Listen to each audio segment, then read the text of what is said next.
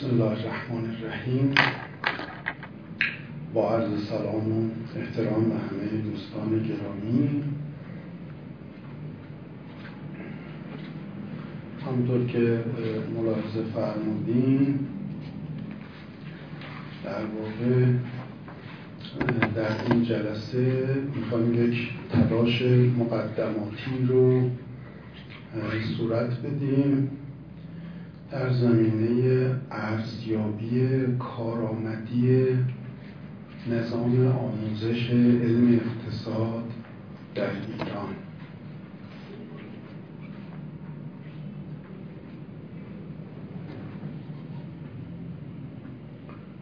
برای ورود به این بحث طبیعی است که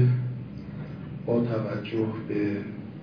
تقدم رتبه‌ای مسائل سطح توسعه نسبت به سطوح کلان و خرد، وقتی که ما می‌خوایم ارزیابی انجام بدیم، ارزیابی از منظر سطح توسعه صورت می‌گیره. در اینجا یک بحث عمومی وجود داره به معنای ارزیابی کل نظام آموزشی. اونجا در بحث‌هایی که در حیطه رابطه دانش اقتصاد، دانش توسعه با نظام آموزشی مطرح میشه، گفته میشه که کارآمدی یک نظام آموزشی رو ما با پنج متغیر کنترلی از سطح توسعه مورد سنجش قرار میدیم. این پنج متغیر کنترلی عبارتند از اینکه نظام آموزشی از منظر ملاحظات سطح توسعه باید به ارتقاء توان علمی فنی جامعه منجر بشه و ما علامت این رو تو توانایی نظام آموزشی در فهم عمیق مسائل تخصصی و ارائه راه حل‌های کارآمد می‌سنجیم. متغیر کنترلی دوم، یا بگیم هدف نظام آموزشی، هدف دوم نظام آموزشی از منظر توسعه این است که نظام آموزشی باید به ارتقاء سهم نظام ملی از دستاوردهای علمی فنی در مقیاس جهان منجر بشه. هدف سوم این است که به انتقال مواریث جامعه در میان نسل‌ها انسجام و کارایی ببخشه. هدف چهارم یا متغیر کنترلی چهارم این است که نظام آموزشی باید در همه عرصه‌های معرفتی نیروی محرکه دستیابی به وفاق جمعی بشه. و مؤلفه پنجم هم این است که نظام آموزشی از منظر سطح توسعه باید کمک بکنه که نظام حیات جمعی از جنبه‌های فرهنگی و اجتماعی و سیاسی و اقتصادی و محیط زیستی به پایداری دست پیدا بکنه. وقتی که حالا خود هر کدوم از اینها رو بخوایم شرح و بسط بدیم، برای خودش ماجرایی داره که من از ذکر تفصیلی اونها صرف نظر میکنم، ولی اجمالاً میتونیم بگیم که این نظام آموزشی در کلیتش به اعتبار مسائل بیش از حد زیاد و بیش از حد عمیقی که در حیطه توسعه پایدار ایران وجود داره، میتونیم بگیم که این نظام آموزشی گرچه جهش‌های بسیار بزرگی رو از نظر کمی به ویژه طی سه دهه گذشته تجربه کرده، اما از نظر کیفی نتونسته مددرسان باشه به پیشبرد اهداف توسعه ملی. درباره تک تک اون پنج محوری که عرض کردم ضابطه و ملاک سنجش و ارزیابی ما هستند، شما میدونید که ما گرفتاری های خیلی زیادی داریم و چه از نظر اینکه ما بتونیم مسائلمون رو حل کنیم، چه از نظر اینکه مشارکت فعال و مؤثر توی ارتقاء ظرفیت‌های دانایی و توانایی در مقیاس جهانی داشته باشیم، چه از نظر اینکه احساس تعلق و احساس عزت نفس به آموزش گیرندگان داده بشه و از این طریق مواریث فرهنگی اجتماعی به صورت بین نسلی به صورت کامل منتقل بشه، اینکه به وفاق جمعی درباره مسائل منجر بشه و اینکه به پایداری نظام حیات جمعی کمک کنه. هر کدوم از اینها رو اجمالاً میتونیم بپذیریم که توش اختلال‌های بسیار معنیداری هست. البته ما به این نکته واقف هستیم که اون اختلال‌ها منحصراً ریشه در نظام آموزشی ما نداره، ولی نظام آموزشی یکی از مؤلفه‌های بسیار مهم اونه و بنابراین جا داره که به صورت دقیق‌تر و فعالتری ما در این زمینه کار بکنیم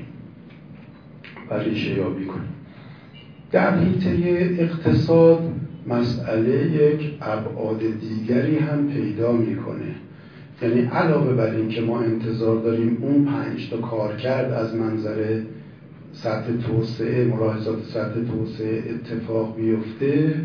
نظام آموزش علم اقتصاد از یک جنبه های ویژه دیگر هم برای سرنوشت کشور و مسائل سطح توسعه اهمیت خارق‌العاده‌ای داره. مثلا یکی از اون ابعاد اهمیت علم اقتصاد در همه کشورهای دنیا اینه که در یک مطالعه‌ای که در دهه هزار و نهصد و هشتاد توسط یونسکو انجام شد و از دل اون مطالعات یک مجموعه آثار انتشار یافته‌ای حاصل شد که شاید در ذخیره دانش توسعه در مقیاس جهانی جزو ارزشمندترین ها محسوب میشه. مطالعاتی است تحت عنوان مجموعه مطالعات توسعه درونزا Endogenous Development Series. این یک مجموعه مطالعی است که به همت یونسکو در سالهای آغازین دهه هزار و نهصد و هشتاد انتشار پیدا کرد و انصاف این است که تا امروز بدیلی برای اون مطالعه ها نمیشه پیدا کرد، هم از نظر کیفیت و هم از نظر هدایتگری راجع به بایسته های یک توسعه درونزا. در اینجا من دلم میخواد یک ذکر خیری بکنم از استاد فقید مرحوم آقای دکتر امیر حسین جهانبگلو که ایشون استاد درس توسعه من در دوره فوق لیسانس بودن در دانشکده اقتصاد دانشگاه تهران و همینطور استاد راهنمای پایان نامه من در دوره کارشناسی ارشد بودن. این مجموعه توسعه درونزا رو آقای دکتر جهانبگلو به من معرفی کردن و بعد که من از اونها استفاده کردم و خیلی شدید اعلام رضایت کردم از کیفیت اون متون، قرار بر این شد که بعد از اینکه من پایان نامه‌مو دفاع کردم به صورت مشترک ما دو تا از مهمترین و کلیدی ترین کتاب‌های اون مجموعه رو ترجمه کنیم و منتشر بکنیم. بعد ما تقسیم کارم کردیم، من اونچه که سهم خودم بود رو انجام دادم و به خاطر اون صلاحیت‌های منحصر به فرد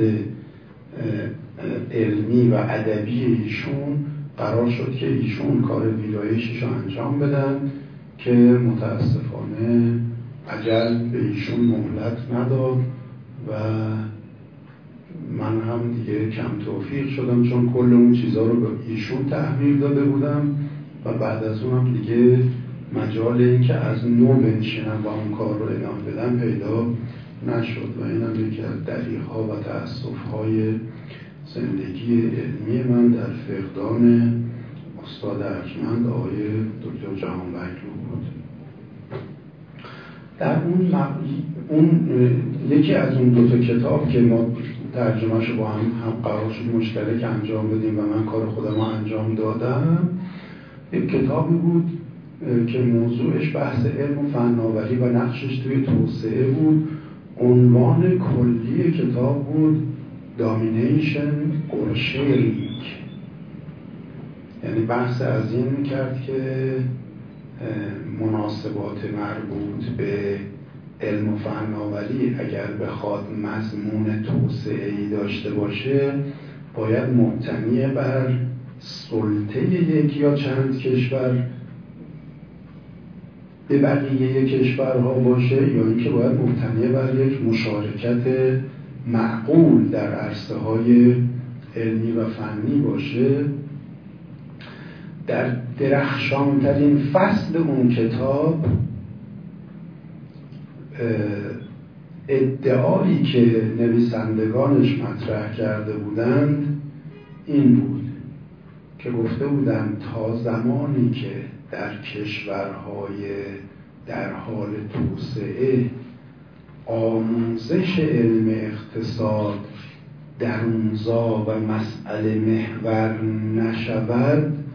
امکان تحقق توسعه برای این کشورها وجود نخواهد داشت. من فکر میکنم درباره هیچ یک از عرصه های معرفت بشری متخصص های توسعه چنین ادعایی نکردند و بنابراین اگر واقعاً گوش‌هایی برای شنیدن و چشم‌هایی برای دیدن وجود داشته باشه همین یک بعد اهمیت کفایت می‌کنه که ما بگیم نظام آموزش علم اقتصاد از نظر ذریب اهمیت شاید قابل مقایسه با هیچ رشته علمی دیگری نباشه. حالا در این زمینه میشه خیلی حرفای وسیع‌تری هم مطرح کرد که روحیه ماها رو تقویت بکنه به اینکه عجب گذرمون به چه رشته‌ای افتاده با چه ابعاد اهمیتی و بعد اینکه چرا ما نسبت به این مسئولیت داریم که من از ذکر اونها صرف نظر میکنم و فقط به همین مسئله بسنده میکنم که این یک ادعای خیلی بزرگه که از هزار و نهصد و هشتاد تا امروز هم کسی نقدی بر اون ننوشته، یعنی گویی کم و بیش همگان اهمیت و جایگاه استثنایی معرفت اقتصادی در سرنوشت جوامع رو پذیرفتند و این یک یادگار از تلاش‌های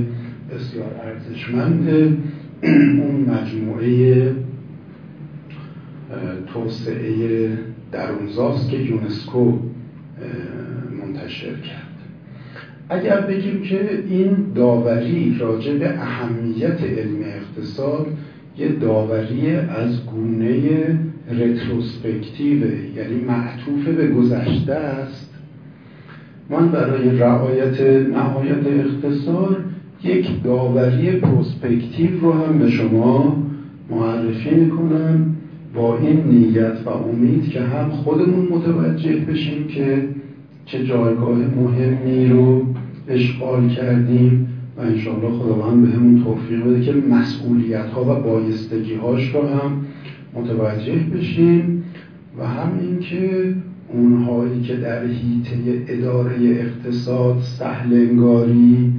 میکنند انشاءالله متوجه بشن که دارن با دم شیر بازی میکنن. و در تمام کشورهای در حال توسعه کمیابیش عدم توفیق یا ناکامیابی در اداره شایسته اقتصاد یکی از مهمترین عوامل از دست رفتن مشروعیت حکومت هاست و به تبع اون ماجراهای دیگری که پدید میاد.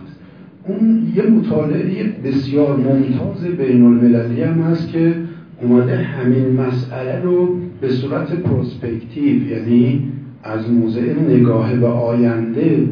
مورد بررسی قرار داده. احتمالاً دوستان میدونند که یک مؤسسه مطالعات توسعه وجود داره که به اختصار به اون وایدر گفته میشه، یعنی World Institute for Development Economic Research، یعنی مؤسسه جهانی پژوهش‌های اقتصاد توسعه. این مؤسسه که طی مثلا سه دهه گذشته جزو معتبرترین مؤسسه‌های پژوهشی دنیا در زمینه اقتصاد محسوب میشه، وابسته به سازمان ملل متحد هست و مقرش هم توی هلسینکیه که به صورت مشترک سیستم یو ان با یو ان یو این دانشگاه رو ایجاد کردن و اداره میکنن و منظور از یو ان یو هم دانشگاه ملل متحده، اون یو یونیورسیتیه. مؤسسه وایدر در سال هزار و نهصد و نود و نه یک مطالعه‌ای رو منتشر کرد از موضع ارزیابی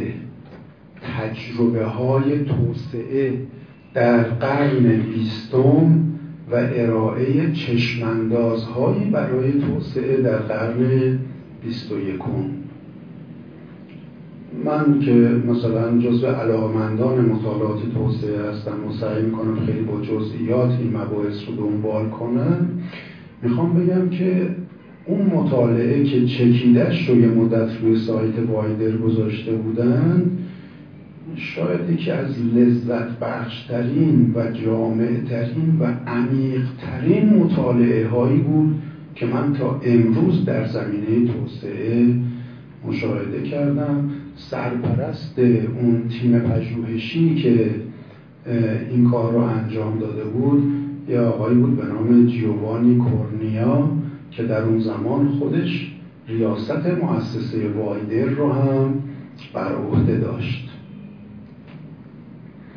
با اینکه اون مطالعه از جنبه‌های متعددی مطالعه منحصر به فرد و ممتاز و درخشانی بود، اما از زاویه بحث ما، یعنی ابعاد اهمیت آموزش علم اقتصاد، درخشانترین نکته‌ای که مطرح کرده بود این بود، به عنوان چشمانداز ماجرای توسعه در قرن بیست و یکم گفته بود که در قرن بیست و یکم دو تا متغیر ابر تعیین کننده وجود داره از نظر قدرت توضیح دهندگی درباره مسئله توسعه و توسعه نیافتگی، یعنی ضریب اهمیت این دوتا متغیر از دیدگاه اونها قابل مقایسه با هیچ یک از عوامل سنتی مؤثر بر سرنوشت توسعه قلمداد نشده و گفته اینا جایگاه استثنایی دارن. این دوتا متغیر به ترتیب عبارت بودند از فناوری و سیاست‌های اقتصادی دولت‌ها.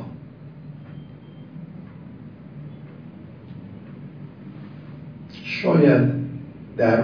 زمینه مطالعه هایی که بعداً در این زمینه صورت گرفته،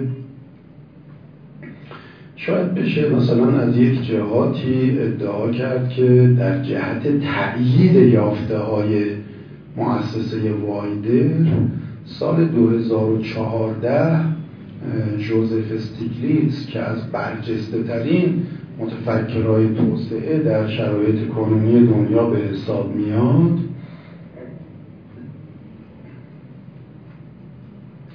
یک کتابی منتشر کرد که با یک وقفه دو سه ساله خوشبختانه به فارسی هم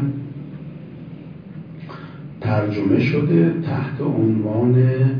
ضرورت بازنویسی قوانین اقتصادی. استیگلیتز در این کتاب نشون میده که در قرن بیست و یکم چگونه سیاست‌های ناقص یا نادرست اقتصادی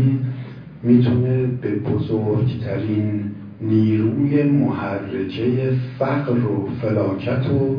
عقب‌ماندگی منجر بشه. یعنی از این زاویه هم باز در واقع ادعای کلیدی استیگلیتز هم اینه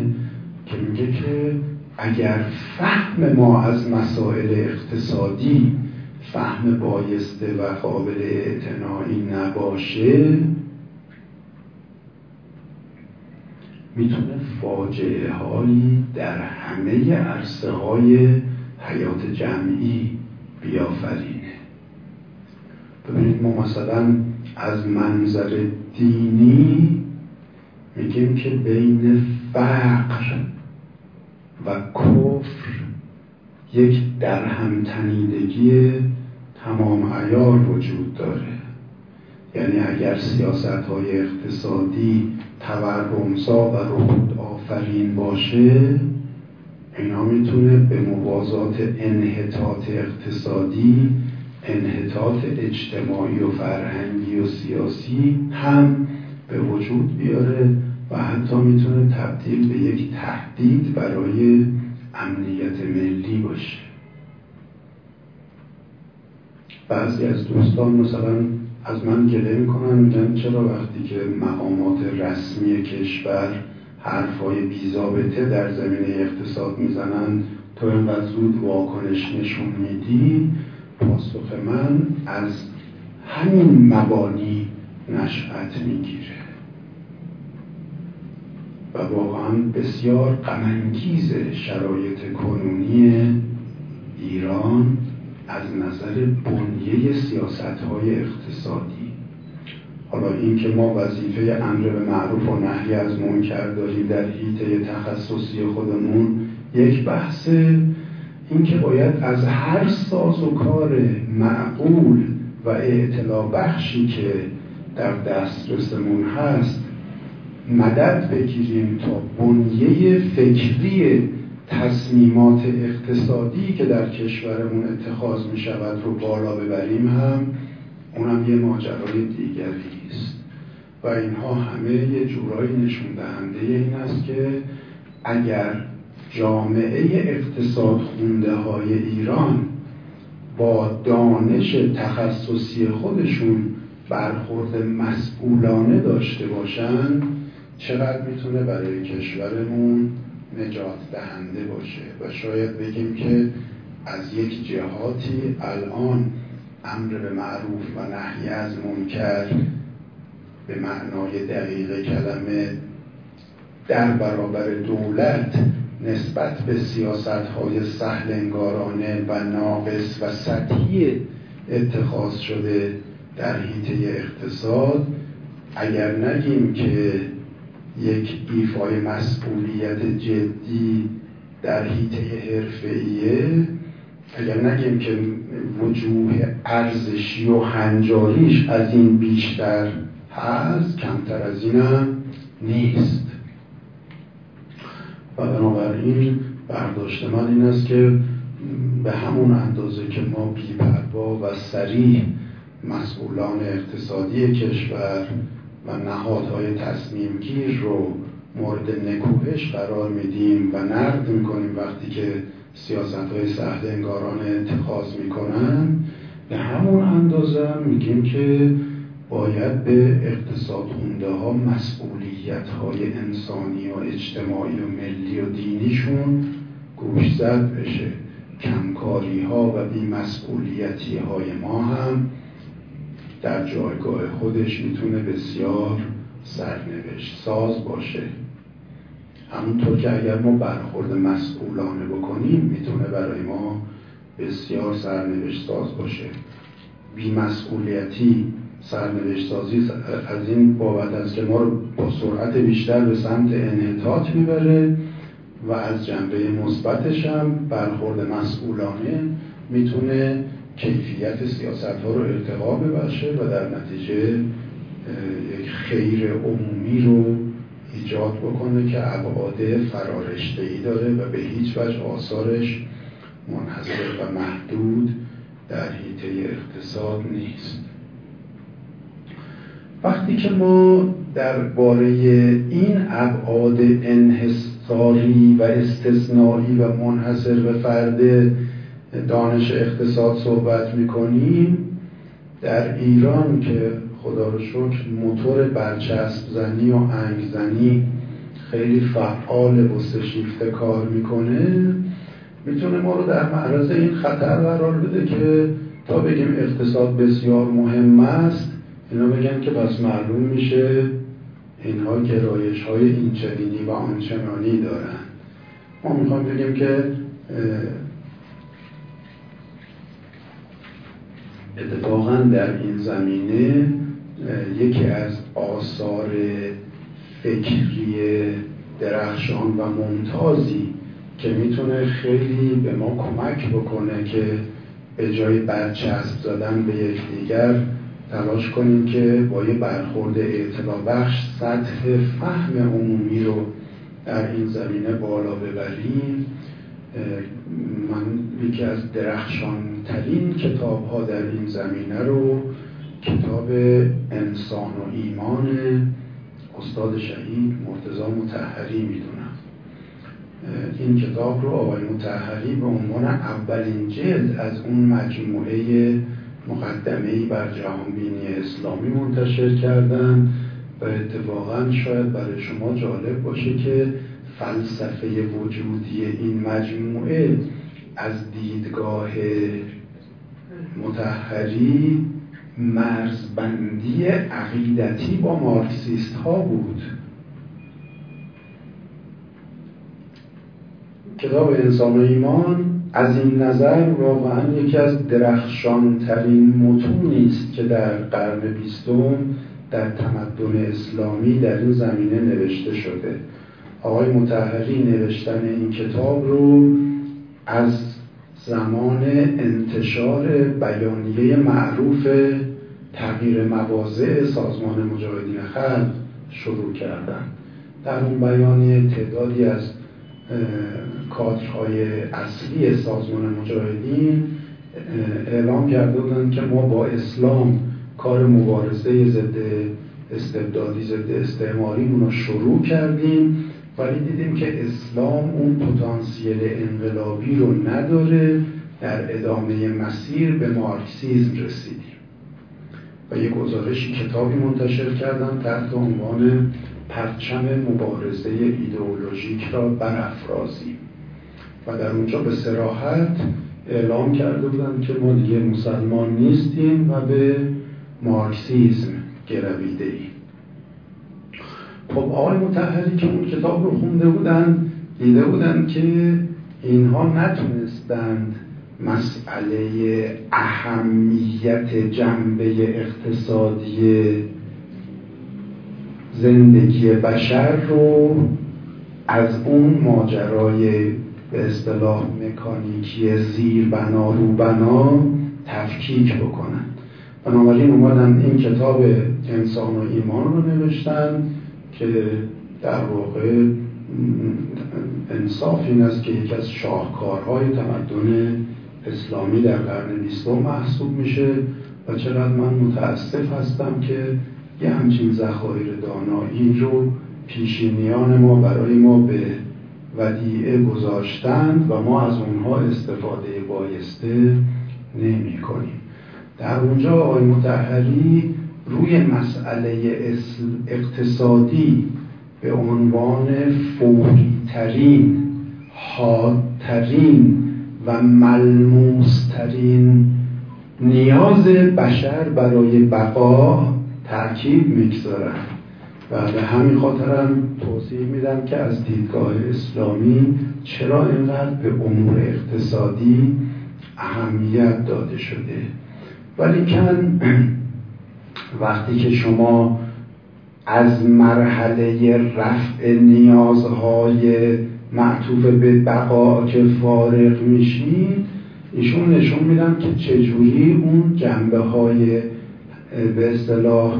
روحانی و هنجاری زندگی بشر نقش تعیین کننده تری رو به عهده میگیره. شاید برای شما جالب باشه که مثلا یکی از برجسته ترین متفکرای قرن بیستم در زمینه بحث فرهنگ و توسعه، یعنی رونالد اینگلهارت، بعدن مثلا حدود بیست سال بعد از اینکه آقای مطهری این کتاب رو نوشتن، ایشون یک کتابی نوشتن که خوشبختانه اونم به زبان فارسی ترجمه شده، انتشارات کبیر منتشر کردن. شاه بیت کتاب اینگلهارت اینه که از این تعبیر استفاده میکنه، میگه وقتی که جامعه ای امنیت اقتصادی پیدا کرد، اون امنیت اقتصادی نیروی محرکه اطلاع هنجاری، اطلاع ارزشی در بین انسان ها میشه. یعنی انصاف اگر بخوایم بدیم، آقای مطهری از منظر روی کرده قرآنی خودش چند دهه زودتر از متفکرهایی که به هیچ وجه مثلا تصریحی به اینکه علایق عقیدتی خاصی داشته باشند نکردن، همون حرف رو زده. میگه اگر میخوای جامعه از نظر فرهنگی ارتقا و اعتلا پیدا بکنه، اول باید ناامنی های مربوط به بقایش رو به حداقل برسونی. فکر میکنم اون کتاب در واقع یه جوری میشه تفسیر این قاعده من لا معاش له لا معاد له در نظر گرفته بشه. میگه این خیلی مهمه، ولی انسان از این مرحله که عبور میکنه تازه نوبت تجلی ویژگی های انسانی او فرا میرسه. بنابراین من میخوام عرض بکنم که پس ما با یک موضوع با این ابعاد اهمیت روبرو هستیم و انصافاً باید از بانیان خیر این جلسه سپاسگزاری بکنیم که باب چنین بحثی رو باز کردن و باید امیدوار بود که این بحث همچنان استمرار داشته باشه. حالا با این مقدمه ها اگر بخوایم ما وارد بحث آموزش علم اقتصاد در ایران بشیم، من میخوام شما رو دعوت بکنم به دو تا مطالعه بسیار مهم که در واقع یک جوری نشون میده که ما نمیتونیم و نباید منحصراً کاستی های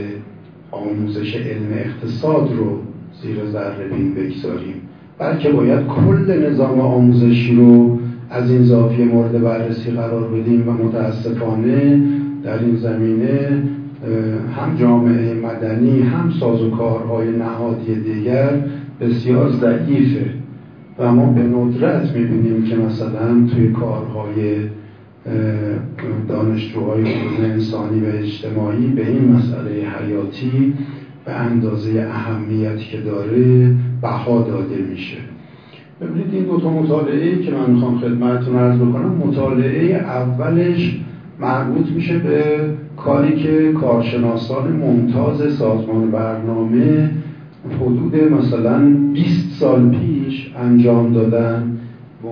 در چارچوب مطالعات آماده شدن برای برنامه سوم توسعه کشور. برای اولین بار اون گروهی که مسائل مربوط به آموزش و سرمایه انسانی و از این قبیل رو بررسی کرده بودن به یک پدیده حیرت انگیز برخورد کردند. اون پدیده عبارت از این بود که اونها دیده بودن که به موازات افزایش سهم دانش آموختگان دانشگاهی در شاغلان کشور، بهره‌وری نظام ملی کاهش پیدا میکنه و هر دوره‌ای که شتاب رشد سهم دانش آموختگان بیشتر بوده، سقوط بهره‌وری هم شدیدتر بوده. ببینید چقدر مسئله تکون دهنده‌ایه. من یادم همون ایام ما چقدر صحبت کردیم که مثلا این بحث بیاد و مطرح بشه و زیر ذره‌بین قرار بگیره. کسانی از مثلا دوستان و همکاران ما مانع می شدن، به خصوص اونها که تو وزارت علوم کار می کردن. البته اونها توجیهشون این بود، می گفتن نهاد علم به اندازه کافی توی ایران مورد بیمهری قرار داره. حالا شما دیگه یه مستمسک جدید هم به اونها ندید، مثل مستمسکی که آقای رئیس جمهور گرامی اخیراً پیدا کرده و به جای اینکه خودش از مردم عذرخواهی کنه که مثلا کوتاهی‌هایی کرده در هم انتخاب افراد شایسته و هم در اتخاذ جهتگیری‌های سیاستی درست، به جای اینکه بیاد در این زمینه پاسخگو باشه، ایشون مرتباً به اقتصاددون‌ها گوشزد میکنه که چقدر رشته مهمی را انتخاب کردن و چقدر این دانش پیچیده است و از این قبیل. حالا ما میگیم تذکرات اینجوری به ما از هر جایی که برسد نیکوست، ولی اگر این به معنای این ابزاری بشه که اون آقایی که مسئول این افتضاحات تو عملکرد اقتصادیه به جایی که پاسخ بده فرافکنی بکنه، اون یه خود مایه تأسفه و بنابراین ما با نهایت خضوع و احترام بهشون میگیم که قبل از اینکه به ما راهنمود بدن، ابتدا خطاهای بیان خودشون رو تصحیح کنند. متاسفانه تو نحوه انتخاب افراد و نحوه انتخاب جهتگیری های سیاستی ایشون حتی پس از اون تذکراتی که به اقتصاددون ها دادن، همینطور دارن خطاهای پی در پی مرتکب میشن که امیدواریم ما به سهم خودمون در این زمینه نقش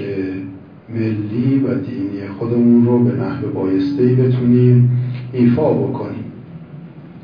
در هر حال پس ماجرا رو اجمالاً می‌پذیریم که یه حیطه بسیار مهمیه. مطالعه دومی که از کار سازمان برنامه تکون دهنده تر بود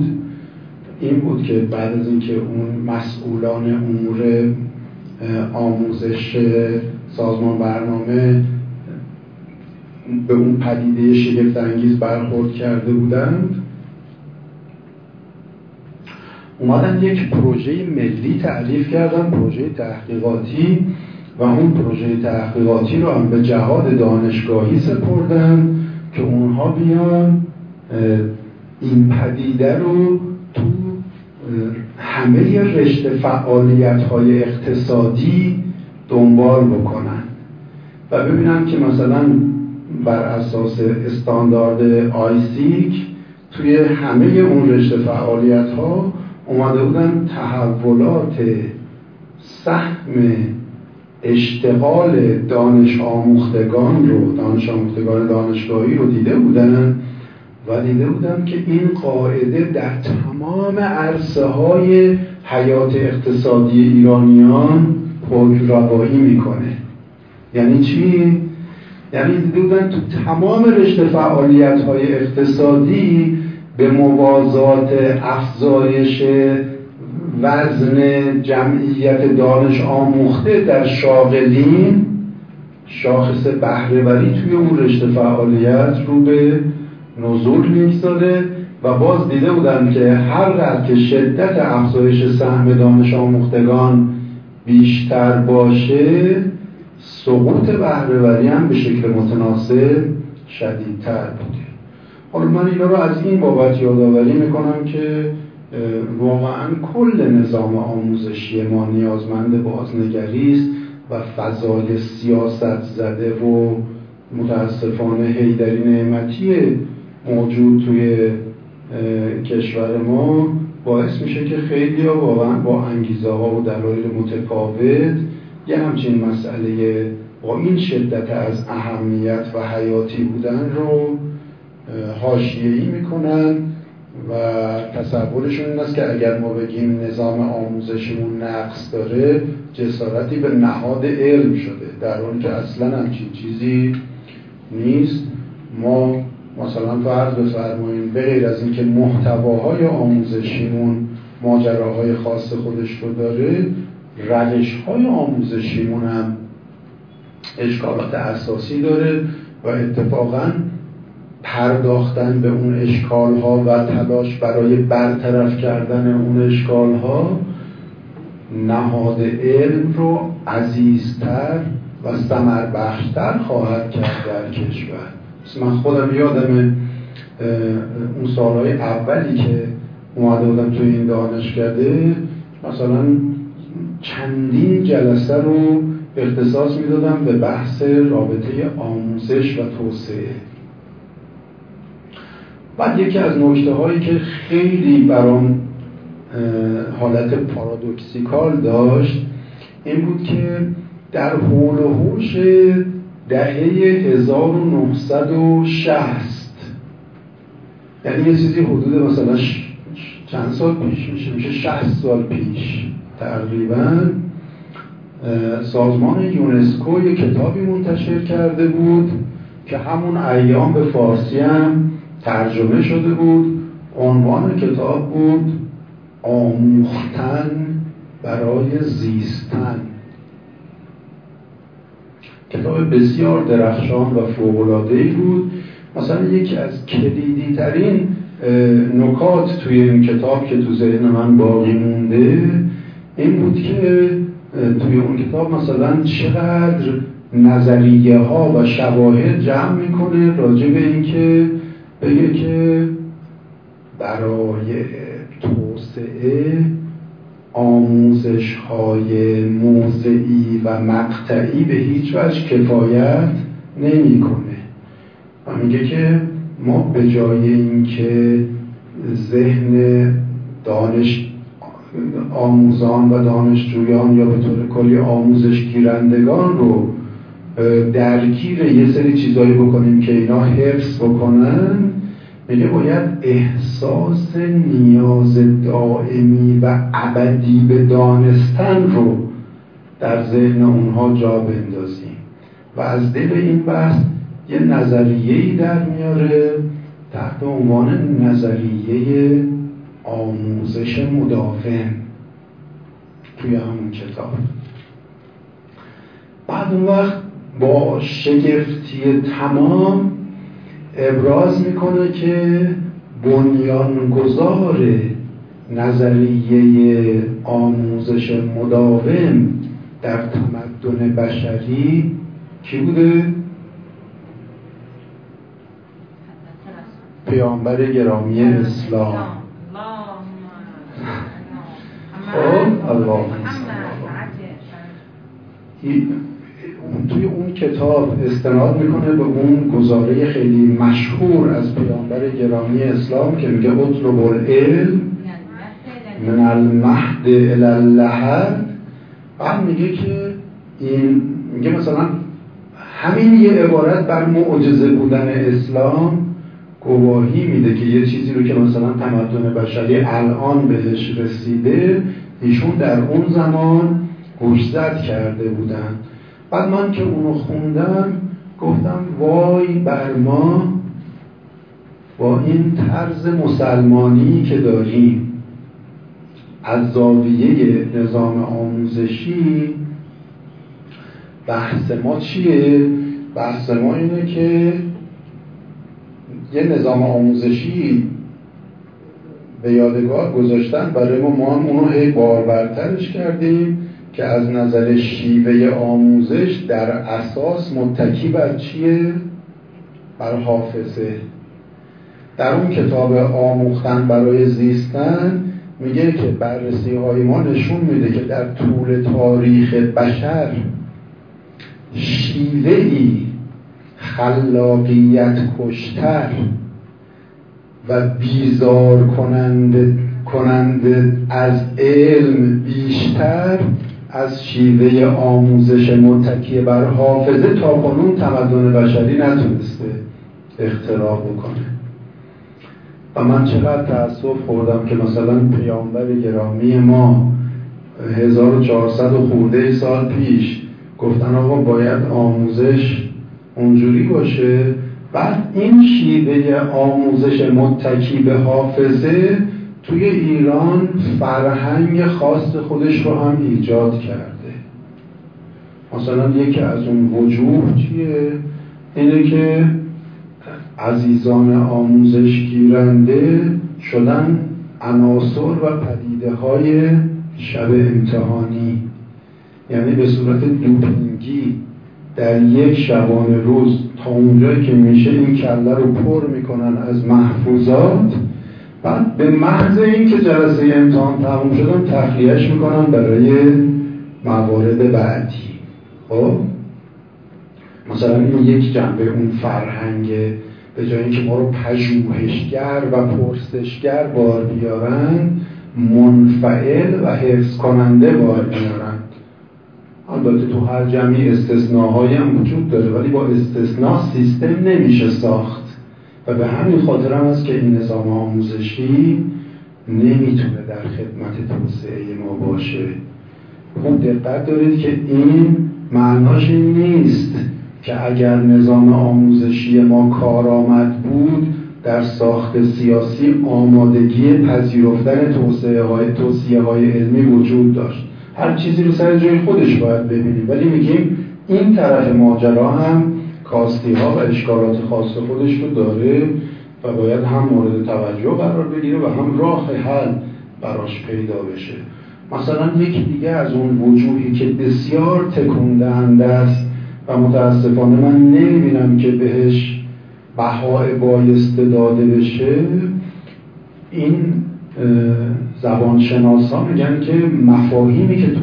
هر جامعه رایج هست رو اگر به ما بدید، ما از دل اون مفاهیم به شما بگیم که تو این جامعه چه خبره. مثلا فرض کنید ما الان وقتی که در یه مقطع تحصیلی درسمون تمام میشه میگیم چی شدیم؟ فارغ التحصیل. شما برید تو دل این لفظ ببینید چه خبره. کسی که فارغ التحصیل میشه یعنی چی؟ یعنی علم رو یک بار گران آزاردهنده میدونه که باید در اولین فرصت ممکن بذاریش زمین،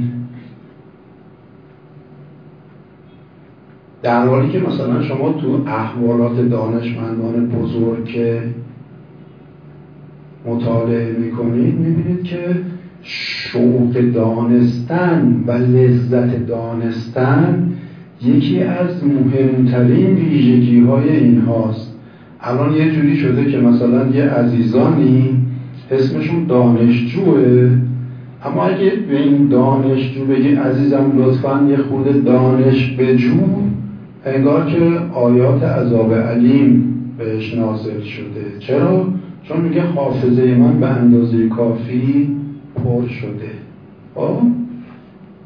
پس بنابراین ما دقت داریم که کل نظام آموزشیمون از این نظر گرفتاره و توی این کل آموزش علم اقتصاد هم استثناء نیست و بنابراین ما باید هم بفهمیم هم بفهمانیم و کمک بکنیم که این کاستی ها برطرف بشه.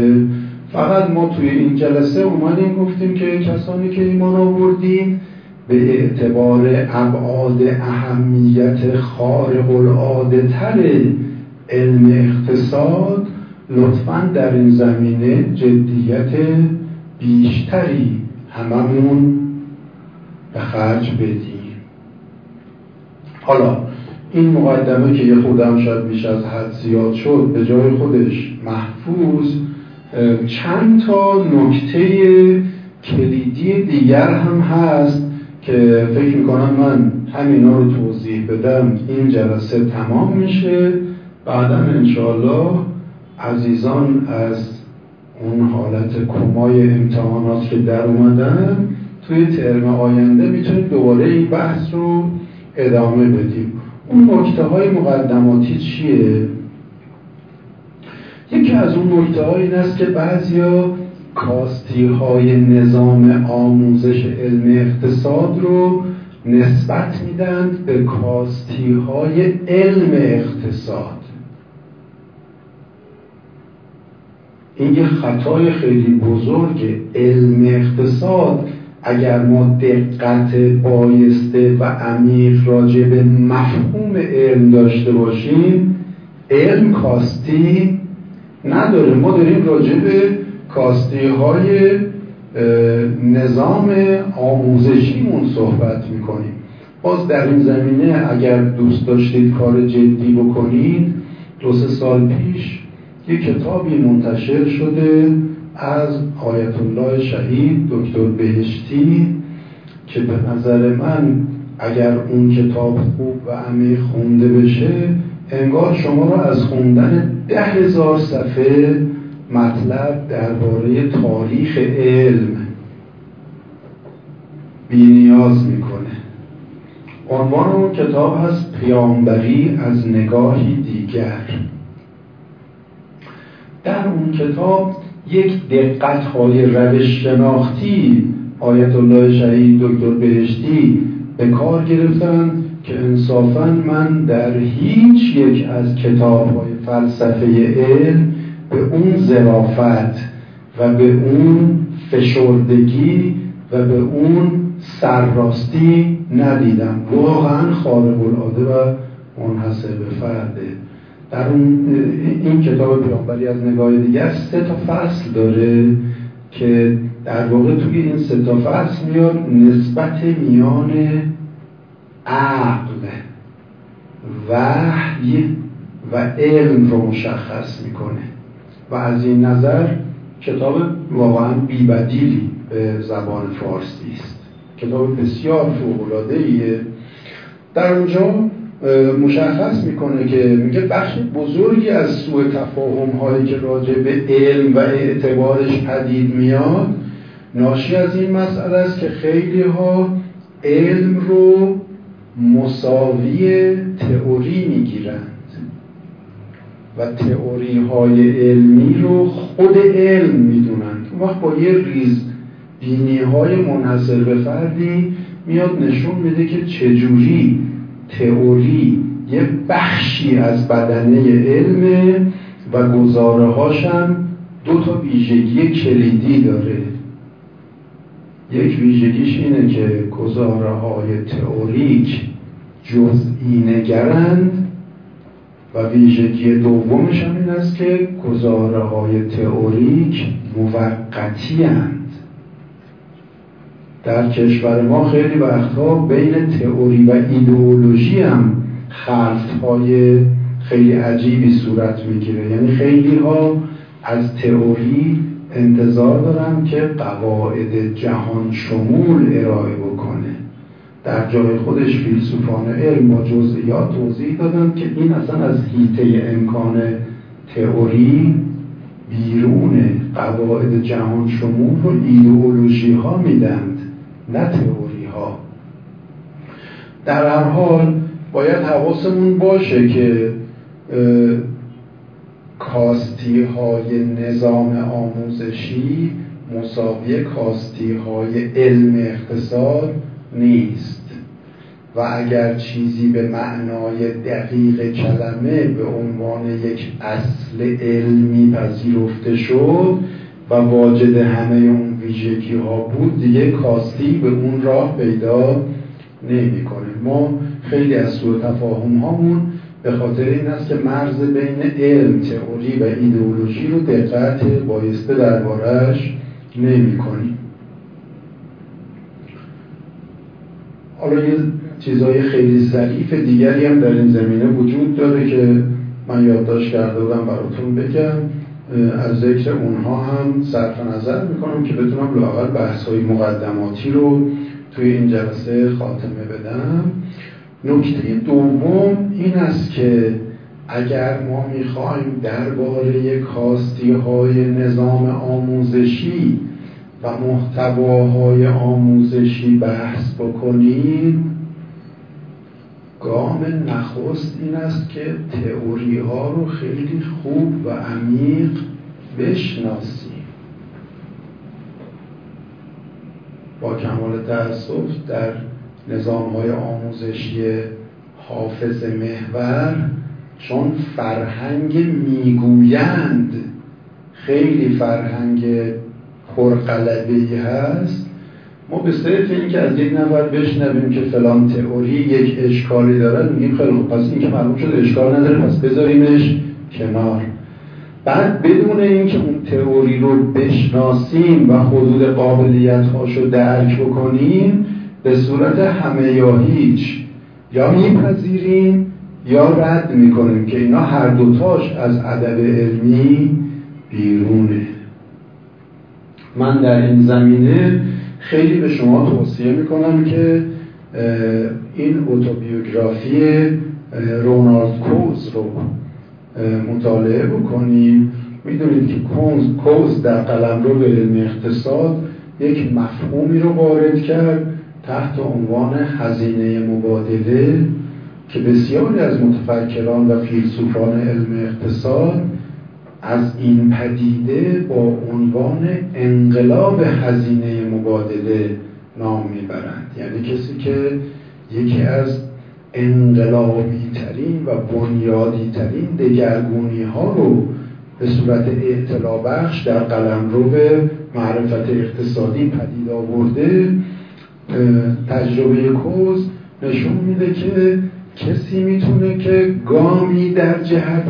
بهبود فهم علمی ایجاد بکنه که ذخیره دانایی موجود رو خیلی خوب و عمیق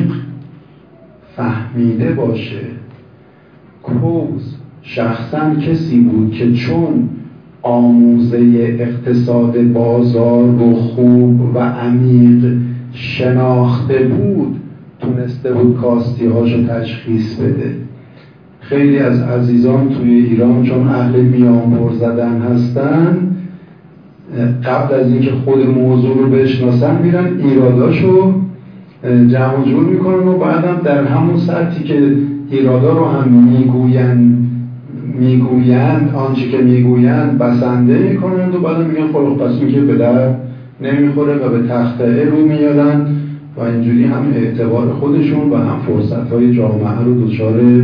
اختلال میکنن. ما باید خیلی خوب اینها رو بشناسیم، تئوری ها رو، تا بتونیم نقدشون کنیم. پس نظام آموزشیمون رو وقتی میخوایم نقد کنیم، یکی از جنبه محتواهای آموزشی باید مورد بررسی قرار بدیم، یکی هم از ناحیه روش‌های آموزشی. و به شرحی که من خیلی فشرده و اجمالی عرض کردم، متاسفانه از هر دوی این جنبه ها کاستی های اساسی وجود داره که باید انشالله به صورت مناسب به اونها هم پرداخته بشه. نکته مقدماتی سوم که به نظر من خیلی حائز اهمیته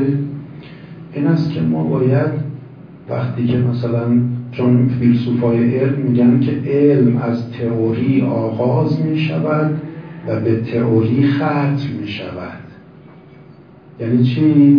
یعنی تئوری یک قابلیت هایی داره و یک محدودیت هایی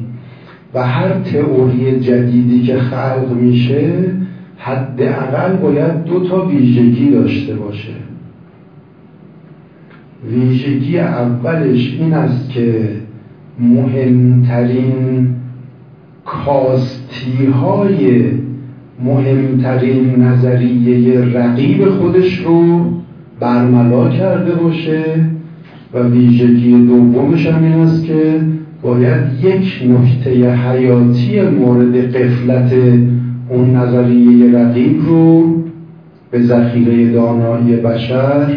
اضافه بکنه. مثلا فرض بفرمایید رونالد کوز که مثال زدم میاد میگه که در بنیادگرایی بازار مسئله مبادله دیده شده و بسیار هم پر اهمیت تلقی شده، اما اشکال طرز نگرش اونها به مبادله این بوده که اینها مبادله رو یک پدیده یا امر بدون هزینه در نظر گرفته بودن. بعد اونجا با جزئیات توضیح میده که چرا نمی شود در دنیای پیچیده امروز مبادله‌ای بی هزینه باشد. بعد ما وقتی که ابعاد اهمیت هزینه مبادله رو مطرح میکنه، بعضی ها پس از اون تعبیر کردن به انقلاب هزینه مبادله. مثلا فرض بفرمایید در این زمینه تو تاریخ علم خیلی مثالهای خارق العاده و جذاب وجود داره.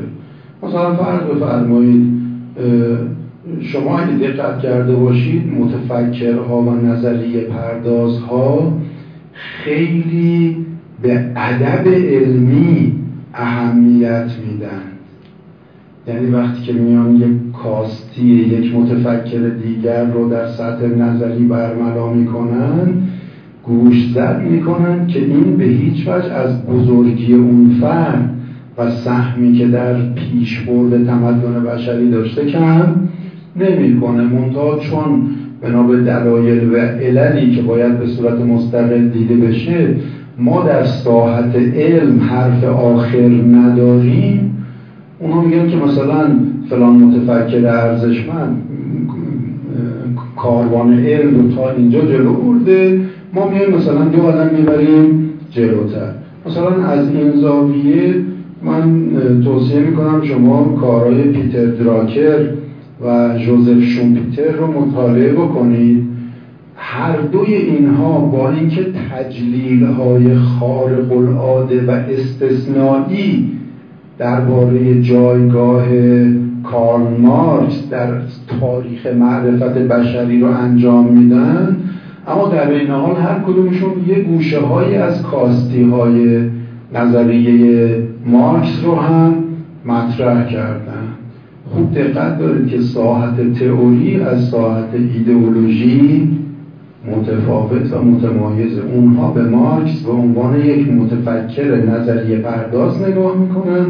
میگن یک تئوری داده که نسبت به تئوری های قبلش نقطه های درخشان خارق العاده ای داره،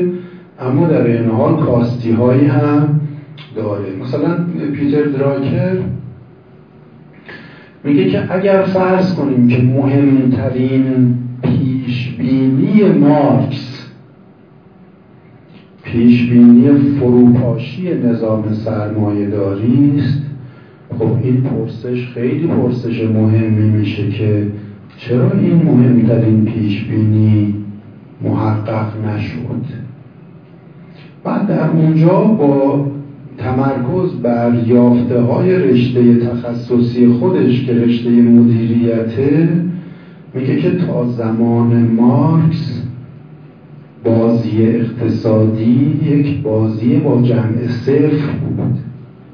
یعنی برخورداری یک گروه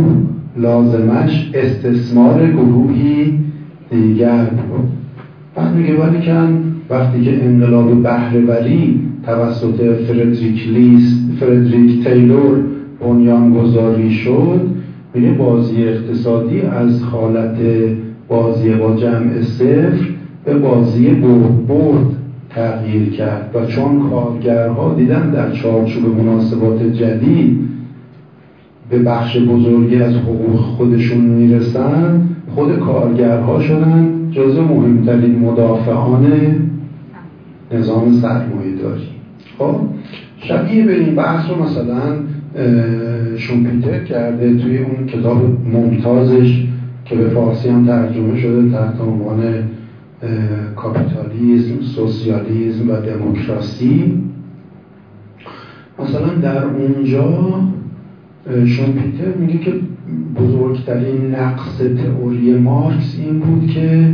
به جایگاه بانکداران در عمل کرده اقتصادی توجه بایسته نکرده بوده و اونجا ایده بسیار درخشان خلق پول از هیچ توسط بانکدارها رو مطرح میکنه که ماجراهایی داره و بخش بزرگی از گرفتاری‌های امروزی اقتصاد ایران هم ناشی از این است که همون چیزی رو که مارکس به قول شومپیتر در بیش از یک قرن پیش توجه نکرده بوده، مسئولان اقتصادی ما هنوزم در ربع قرن ربع اول قرن بیست و یکم بهش توجه نکردن. پس این هم یه نکته خیلی مهمه که باید توجه داشته باشیم که اگر نظریه ای بخواهد اعتبار علمی کسب کند، اعتبار علمی نظریه ها به این اعتبار هم موقتی است که نظریه به شدت تابع شرایط محیطی است و بر حسب تغییر شرایط محیطی، حتی اگر نظریه پرداز یا متفکر بسیار ممتاز و برجسته باشه، باز میتونه تئوریش در گذر زمان با کاستی‌هایی روبرو بشه. نکته مقدماتی دیگری که من ناگزیرم فقط عنوانش رو ذکر بکنم که به موقع جلسمون تمام بشه، این است که نظام آموزشی و پیکره علم اقتصاد منحصر به کتاب‌های درسی و روی کرده اتخاذ شده تو کتاب‌های درسی نیست. حالا این هم یه بحث بسیار جذاب و مهمیه. ما باید توجه داشته باشیم که بازارگراها یکی از نهله‌های فکری در قلمرو علم اقتصاد هستند و این ماجرا انحصار به اونها نداره. بنابراین اونهایی که یک علمی می انگارند، علم اقتصاد رو یک نهله‌ای می انگارند، به اصطلاح مرکز یکی از بزرگترین خطاها و سوء تفاهم‌ها شدن که شرح و بسط ما به ازاهای عینیش توی ایران میتونه یه موضوع بسیار جذاب و قابل اعتناع باشه. نکته بسیار مهم دیگر به عنوان نکته مقدماتی این است که به حکم اون ویژگی هایی که تئوری داره حواسمون باشه که رقابت بین تئوری ها رقابت بین حق و باطل نیست. اینطوری نیست که یک تئوری حق باشه یک تئوری باطل باشه. تئوری ها کوشش های سازمان یافته و منسجمی هستند که هدفشون دستیابی به فهم هرچه دقیق‌تر از واقعیته. بنابراین به همون حکمی که میگیم هیچ تئوری وجود نداره که بتونه همه واقعیت رو پوشش بده، در یک حیطه معین هیچ تئوری هم وجود نداره که بخشی از واقعیت رو نشون نداده باشه. بنابراین از برخورد مطلق انگارانه با تئوری ها هم باید پرهیز بکنیم. این آخرین نکته‌ای بود که در حیطه مقدمات من باید مطرح می‌کردم. تازه الان رسیدیم به اینکه آموزش علم اقتصاد در ایران واجد چه ویژگی‌های مثبت و چه چه کاستی‌ها و محدودیت‌هایی است که انشاءالله در یک زبان مناسب راجع به اونم با شما صحبت خواهم کرد. درود خداوند بر شما باد. انشاءالله ببینیم که از این بحث‌ها هم بیشتر داشته باشیم. یکی از اشکالات بزرگ در کشور ما اینه که چون خداوند توفیق داده دولت گرامی هم، دولت یعنی اینجا حکومت نه فقط قوه مجریه، خیلی مقیدن که دائما مشکل تولید بشه. سرگرم شدن به اون مشکلات باعث میشه که ما به مباحث بنیادی توجه بایسته‌ای نداشته باشیم. اگر بشه یک ترکیب خردمندانه ای از پرداختن به مسائل جاری و پرداختن به مسائل بنیادی ایجاد بکنیم، انشاءالله خیرش برای آینده جامعهمون بیشتر خواهد شد.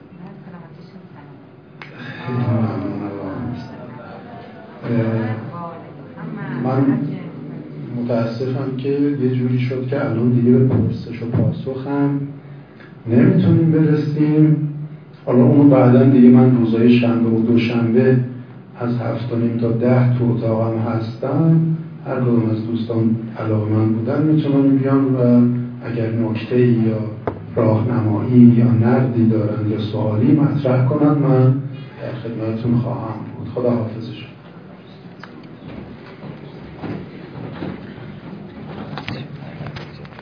Thank you.